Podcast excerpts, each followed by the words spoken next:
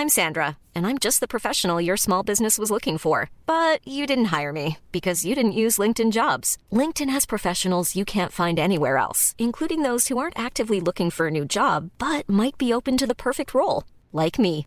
In a given month, over 70% of LinkedIn users don't visit other leading job sites. So if you're not looking on LinkedIn, you'll miss out on great candidates like Sandra. Start hiring professionals like a professional. Post your free job on linkedin.com/people today.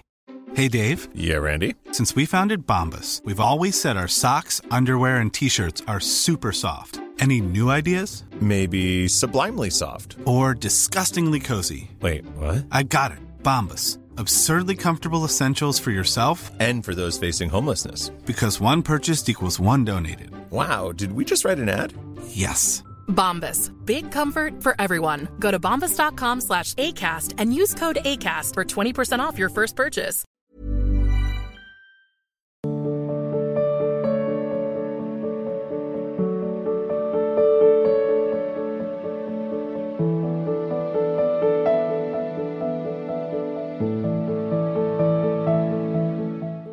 Ritesh Trivedi ji गुरुदेव आपके चरणों में दास का कोटि कोटि प्रणाम। गुरुदेव संसार में रहते हुए पारिवारिक जिम्मेदारियाँ निभाते हुए मन कभी कभी इतना शांत हो जाता है कि क्या बताएँ? महाराज जी कभी कभी ऐसा लगता है कि भाग जाएँ वृंदावन चले जाएँ। गुरुदेव इस परिस्थिति हाँ। का सामना कैसे करें? हाँ लगता है ऐसा क्योंकि बात कह देना सरल है उसका निर्वाह करना बहुत कठिन है। परिवार की बहुत तरह की आवश्यकताएँ होती बहुत मांगे होती हैं बहुत तरह की व्यवधान व्यवस्था। अगर उसमें भजन कर ले गए, तब तो भगवत प्राप्ति बहुत सहज है। अच्छा आप वृंदावन भाग के आओगे तो समस्या रहित है क्या यहाँ? यहाँ भी समस्या है, आप सोचो। कहाँ भाग के जाओगे? जहाँ जाओगे, हमें वो स्थान बताओ जहाँ समस्या ना हो। माया के द्वारा रचित जितने भी सब स्थान हैं, अभी आप चिदानंद वृंदावन को थोड़ी देख पाए हैं। नहीं तो समस्या नहीं कोई। अभी आप जो देख रहे हैं मायाकृत रूप है। मायाकृत रूप है। ये चिदानंद रूप नहीं है। इसी में है, जैसे यही हमारा दो स्वरूप है कि ये रूप देख रहे पाँच भौतिक मायाकृत, और जो दिखाई नहीं दे रहा, वो चिदानंद रूप यही है, पर उसके लिए नेत्र नहीं। वो जब नेत्र आएँगे तो इस दृश्य का महत्व नहीं रह जाएगा। तो भाग कर कहीं भी जाओ तो माया गुणों से परा हुआ, भरा हुआ पूरा संसार है। तो भाई, समस्या तो ये बात है कि कहीं भी समस्या रहित नहीं। अगर आप वही समस्या रहित हो गए तो कहीं भी समस्या नहीं है। तो हमें लगता है वहीं डट के लड़ो और विजय प्राप्त करो। जय जैसे भगवान ने जिसके लिए जो कर्म विधान कर दिया है, वो भोगेगा। आप उसका सहयोग करो। आपके पास अर्थ, शरीर, सेवा, जो भी जितना है, उतने में करो, फिर निरपेक्ष अंदर से होना सीख लो। भगवान जाने। हमें जितना बल दिया, जितना सहयोग दिया, हम कर दिए। अब आगे भगवान जाने। पर इतनी हिम्मत होनी चाहिए, तभी बात बनेगी। नरसिंह मेहता जी के लड़के के ब्याह की बात आई तो उनका देखो, हमारे पास तो कुछ है नहीं, गिरधर के सिवा, प्रभु के सिवा, ठाकुर के सिवा। तो उनका इसीलिए हम ब्याह कर रहे हैं कि आपको ठाकुर जी बहुत प्यार करते हैं, आप ठाकुर जी। वो तो स्वयं पिता होकर के नहीं, ब्याह कौन, ये सब प्रपंच नहीं। वाह, भाई, हम तो गरीब हैं, देख रहे हो आप हमारे क्या मंजीरा और ठाकुर जी हो। तुम तो बहुत बड़े घर के हो तो अपनी बेटी का कहीं बड़े घर, बोले आपसे बड़ा कोई नहीं है, जो ठाकुर जी का जन्म वही हमारे लिए बड़ा वो पीछे पढ़ करके ब्याह तय कर दिए। उनका हम ब्याह वगैरह में नहीं जाएँगे। हम अपने ठाकुर जी की सेवा नहीं छोड़ सकते। तो ठाकुर जी पे प्रकट होके कहा, करेंगे हम सब। केवल तुम साफा बाँध के समधी बन करके छाती छाती में बोले ये भी नहीं होगा हमसे। सारा का सारा ब्याह ठाकुर जी ने। जब हम भार अपने ऊपर ले लेते ना तो ठाकुर जी निश्चिंत हो जाते हैं। अगर ठाकुर जी के ऊपर भार दे दो तो वो सब देख लेंगे। ज़्यादा चिंता भी मत करो, तुम्हारे चिंता करने से कुछ होगा नहीं, चिंतन करने से होगा। राधा नाम के धनी बनो, खूब नाम जप करो। जो प्रभु कर रहे हैं, उसे देखते रहो। जो करवा रहे हैं, उसे देखते रहो। ये माया प्रपंच है, इसको इसी तरह से जीत सकते हो। दशरथ जी तड़प के प्राण त्याग रहे, सुबह राज्याभिषेक था राम जी का, और चौदह वर्ष का वनवास, उनकी कामना ये थोड़ी थी कि राम जी वनवास जाए। राम जैसा पुत्र राजगद्दी पर बैठे, और ये जब मैं देखूँ तुम कृतकृत्य हो जाऊँगा, प्रसन्न थे। पूरी अयोध्या में धूम मची हुई थी, कल राम राजा बनेंगे। और कल की जो सुबह आई, वो ऐसी घोर, प्रातःकालीन बेला हुई कि सबके प्राण निकल रहे थे कि भगवान श्री राम चौदह वर्ष के लिए विशेष उदासी भेष में, जो आज पालकी पे चार कदम चलते हैं, राजकुमार हैं, दशरथ जी चक्रवर्ती सम्राट। वो नंगे पैर बनवास। सोचो, जिनकी माँ है कौशल्या जी, उनका सुहाग उतर रहा है, वैधव्य को प्राप्त हो रहे हैं। भाई, यहाँ सृष्टि का क्रम ही ऐसा है। तो नाम जप करते रहो, जैसा हो रहा है उसे देखते रहो, जितना वो संभलवा रहे संभालते रहो, प्रभु के भरोसे रहो। तो हमें लगता है फिर आप निकल सकते हो। नहीं तो प्राय ये ऐसा झंझट है माया का कि बड़े बड़ों को फंसा करके भगवत विस्मरण करा ही देता है। भगवत विस्मरण करा देता है। इसीलिए गोपीजनों की महिमा है कि सब परिवार में रहते हुए भी एक क्षण के लिए भी श्री कृष्ण चिंतन नहीं छोड़ा। वो ऐसे ही सेवा करती थी, जैसे एक सदग्रहणी करती है। तभी परम सुखदेव जी, उद्धव आदि ज्ञानी उनकी चरण धूलि माथे कि गृहस्थी में रहकर परिवार की सेवा करते हुए श्री कृष्ण प्रेम में मतवाला हो जाना, ये बड़ी दुर्लभ बात है। तो भागने की ज़रूरत नहीं, जहाँ हो वहीं हर समय नाम जपना और ये विचार रखना कि होगा वही जो प्रभु जी चाहते हैं। आप प्रयास कर रहे हो, ठीक है। अगर वो भूखा रखना चाहते हैं तो आप राज़ी रहो जो जो प्यारो करे सोई में। आज प्रभु भूखे रखें, बड़ा मंगल है। आप चाहते हैं कि ऐसा हो जाए, ऐसा नहीं हो रहा तो हाँ जैसा आप चाहते हो, वैसा हो जाए प्रभु। ये बात तो अंदर रखनी पड़ेगी, तभी भक्त हो गए तभी आप माया पर विजय प्राप्त, ऐसा होना ही चाहिए। किसी का नहीं चला इस सृष्टि में, किसी का नहीं चला। सबकी सबकी कामनाएँ पूर्ण नहीं हुई है। लाडले लालजू प्रकट हो रहे हैं, अभी प्रकट हो रहे हैं, अभी नंदाले भेज रहे हैं। देवकी मैया अपनी गोद में ढंग से खिला भी नहीं सकी। जिनको ये सौभाग्य मिला। नौ किशोर ठाकुर जी, ऐसे जाग छोड़ के जा रहे हैं जैसे पहचानते भी नहीं। मैया तड़प तड़प करके वहाँ रो रहे आप मथुरा आ गए, मथुरा से द्वारिका ये क्या है? भगवान ने दिखा रहे हैं कि सृष्टि का क्रम ऐसा है। कभी विजय है तो कभी हार है, कभी सुख है तो कभी दुख है, कभी लाभ है तो कभी हानि, ये चलता ही रहेगा। धैर्यपूर्वक भजन करो। विमल जी, आपके चरणों में दंडवत प्रणाम। महाराज जी, आपकी कृपा से कुछ साल से आपका सत्संग सुन रहा हूँ। आपकी बहुत कृपा हुई, आपकी कृपा से कई बार कुछ समय नाम चलता है।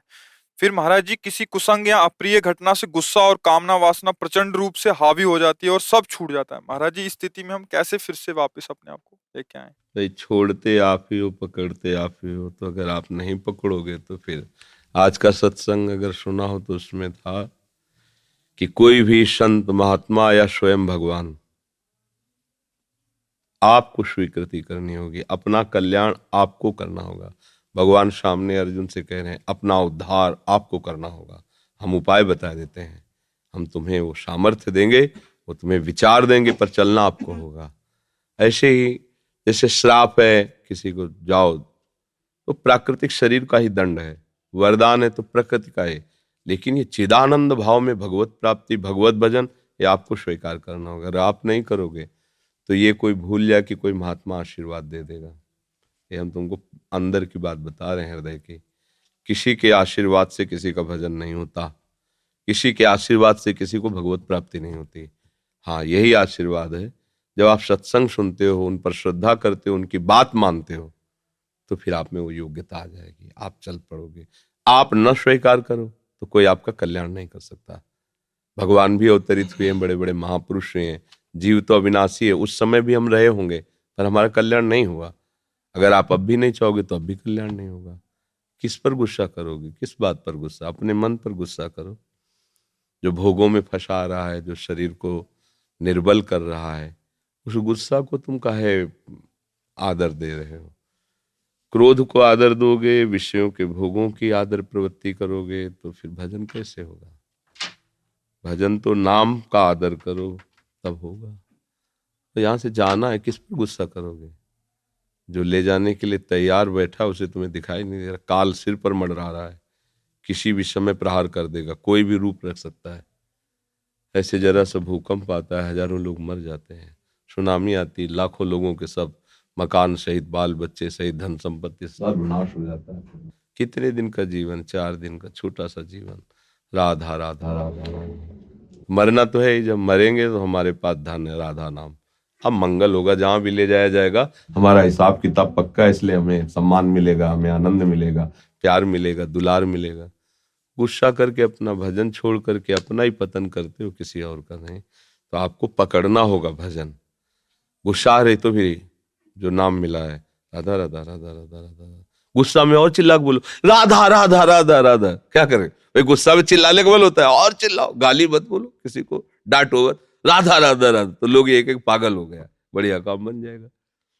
संसार से पागल ही घोषित हो जाओ तो भगवान की तरफ़ तुम मंगल में चल पड़ोगे। अब गाली गुप्ता करके, गुस्सा करके तो फिर भक्त तो नहीं बन सकता। उपद्रव भले कर सकते हो, गुस्सा का लक्षण होता है गाली दिलवाता है। दूसरे के प्रति हिंसात्मक वृत्ति पैदा करता है। आपको जब गुस्सा आए तो ज़ोर ज़ोर से बोलो, जय जय श्री राधे, जय जय श्री राधे। हवा हो जाएगा गुस्सा। गुस्सा टिकी ले सकता है। तो राधा राधा, जपो भाई। अच्छा सात्विक भोजन करो अच्छा बर्ताव करो तो भजन टिकने लगेगा। अब गंदी बातें करो, गंदा चिंतन करो, गंदी क्रियाएँ करो तो भजन कैसे टिक पाएगा? ये तो निर्मल हृदय में आए, पवित्र हृदय में जागृत होता है। तो आप बोल भी नहीं सकते, अगर और ज़्यादा बिगड़ गया तो फिर आगे आप नाम जप भी नहीं सकते। मन लगेगा ही नहीं। मन ही नहीं कहेगा कि नाम जप करें अभी तो पवित्रता बढ़ रही तो संतों के पास आ रहे हो। है सब बेकार नाटक है यार ऐसा मन तुम्हें सलाह देने लगेगा। ठीक से चलो। पंकज जी चंडीगढ़ से। महाराज जी आपके सत्संग में सुना है कि सब में भगवत भाव करें। महाराज जी इसमें बहुत कठिनाई आती है। भाई भगवत भाव करे क्या? जब हाई है तो भगवत भाव क्या करे? दीपावली में चीनी के खिलौने मिलते हैं। चीनी का घोड़सवार होता है, चीनी का घोड़ा होता है। उसमें कौन बड़ा छोटा हुआ है? चाहे घोड़े से शुरू करो, खाला, चाहे घुड़सवार से शुरू करो, खाला, वो चीनी ही है। खांड के बने खिलौने, सब खांड के हैं। सोने के बने आभूषण, चाहे कलाई के पहनने के हो, कंगन आदि, चाहे नथ हो, चाहे कान के कुंडल हो, चाहे हार हो, चाहे मुकुट हो। भाव कहने का अलग होगा, ये मुकुट है, ये कुंडल है, ये पायजेब है, ये है तो सोना है ना। ऐसे भाव करने में ये स्त्री है पुरुष है दुर्गुणी है दुराचारी है महात्मा है ये सदाचारी। बात कहने के है, है तो एक ही ना दूसरा नहीं है। अब इसको जान गए तो सा महात्मा सुदुर्लभा तो ये दुर्लभ महात्मा पद भी ऐसे थोड़ी मिल जाती है। तो अब हम कैसे सब बड़ा कठिन पड़ रहा है कठिन तो इसलिए पड़ रहा है ना कि आप अपना अस्तित्व तो अलग किए हुए हैं इसलिए कठिन पड़ रहा है। अपने अस्तित्व को मिला दीजिए प्रभु में तो आप भी देखोगे जो सब जगह है वो यहाँ भी है जो सब में है वो यहाँ भी है। जब यहाँ है तो जानने वाला कौन हो गया? जानत तुम्हें तुम्हें हो जाए, वही हो गया खत्म क्या कोई कठिनाई नहीं। तो शरीरधारी बन के थोड़ी जान पाओगे देह अभिमानी भगवान को थोड़ी जान पाता है, वो तो विषयों को जानता है। केवल भोगना, ये खाने की सूंघने की, देखने की, जैसे पशु बस उतना ही ज्ञान रहता है। लेकिन सब में तत्व विराजमान है, ये तो केवल कोई विज्ञ महात्मा ही जान सकता है। इसके लिए साधन करना होता है। असाधनों का त्याग करके, साधना में स्थित होकर, फिर साधन के अहंकार का भी त्याग करके, अपना अस्तित्व मैं प्रभु में लीन कर दे जान गया। प्रभु को जो जान गया, सो प्रभुमय हो गया, जो प्रभुमय हो गया, वो प्रभु को जान गया। अब ये नहीं कहा जा सकता कि पहले प्रभुमय होता है या प्रभु को जानता है। पहले वृक्ष था कि बीज था, इसका निर्णय आज तक नहीं हो पाया। अगर कह दे कि नहीं, पहले बीज बीज के बिना वृक्ष कहा तो बीज कहाँ से आया? बिना वृक्ष के बीज कैसे हो जाएगा? बस ऐसे ही पूरी मान लो और चल दो। किसी एक को मान लो, चाहे वृक्ष को मान लो, चाहे बीज को मान लो, और चल दो तो जान जाओगे, तर्क से ले जान पाओगे। तब भगवान ही है, ये बात जान गए तो जीवन मुक्त परमहंस हो गए। तो ये बात बहुत ऊँची है, इसलिए आप नाम जब करो, प्रभु से प्रार्थना करते रहो कि मुझे जना दो। तो सोई जाने जिस देव जलाई, वो जना देंगे। वो जब जना देंगे तो जानने वाला भी वही हो जाता है, क्योंकि वही है। दूसरा कोई है नहीं। एक आदमी नदी के पार हुए, दस आदमी थे। बोले, यार, गिन लो, कहीं कोई गिरा तो नहीं? बोले हाँ गिन ले एक, दो, तीन, चार, पाँच, छह, सात, आठ, नौ। बोले, एक कम है यार। तो बोले, तुम गिनो। उसने एक, दो, नौ, सब नौ गिन। बोले, कम है। तो एक आदमी बाहर खड़ा देख रहा। बोले, यार, इसमें एक तो कोई गायब है। नौ है इसमें। तो भैया, गायब नहीं, तुम अपने को काय छोड़ रहे हो। तुम अपने को भी गिलो ला उसमें तुम भी आए हो। बस, हम अपने को जो छोड़ रहे हैं ना इसीलिए हम सामने नहीं गिनती समझ पा रहे हैं। अगर अपना अस्तित्व मिला दें भगवान में तो अभी समझ में आ जाएगी, दस के दस ये पूरे है, सब जगह वही बैठे, दूसरा कोई नहीं। अलग रहकर प्रभु से जान नहीं सकते। संसार में रत रहकर संसार को नहीं जान सकते, और प्रभु से अलग रहकर प्रभु को नहीं जान सकते। संसार से अलग होकर संसार को जान सकते हो, और प्रभु में आशक्त रथ होकर प्रभु को जान सकते हो। हमारी गति दूसरी संसार में रथ है, प्रभु से बिलग है।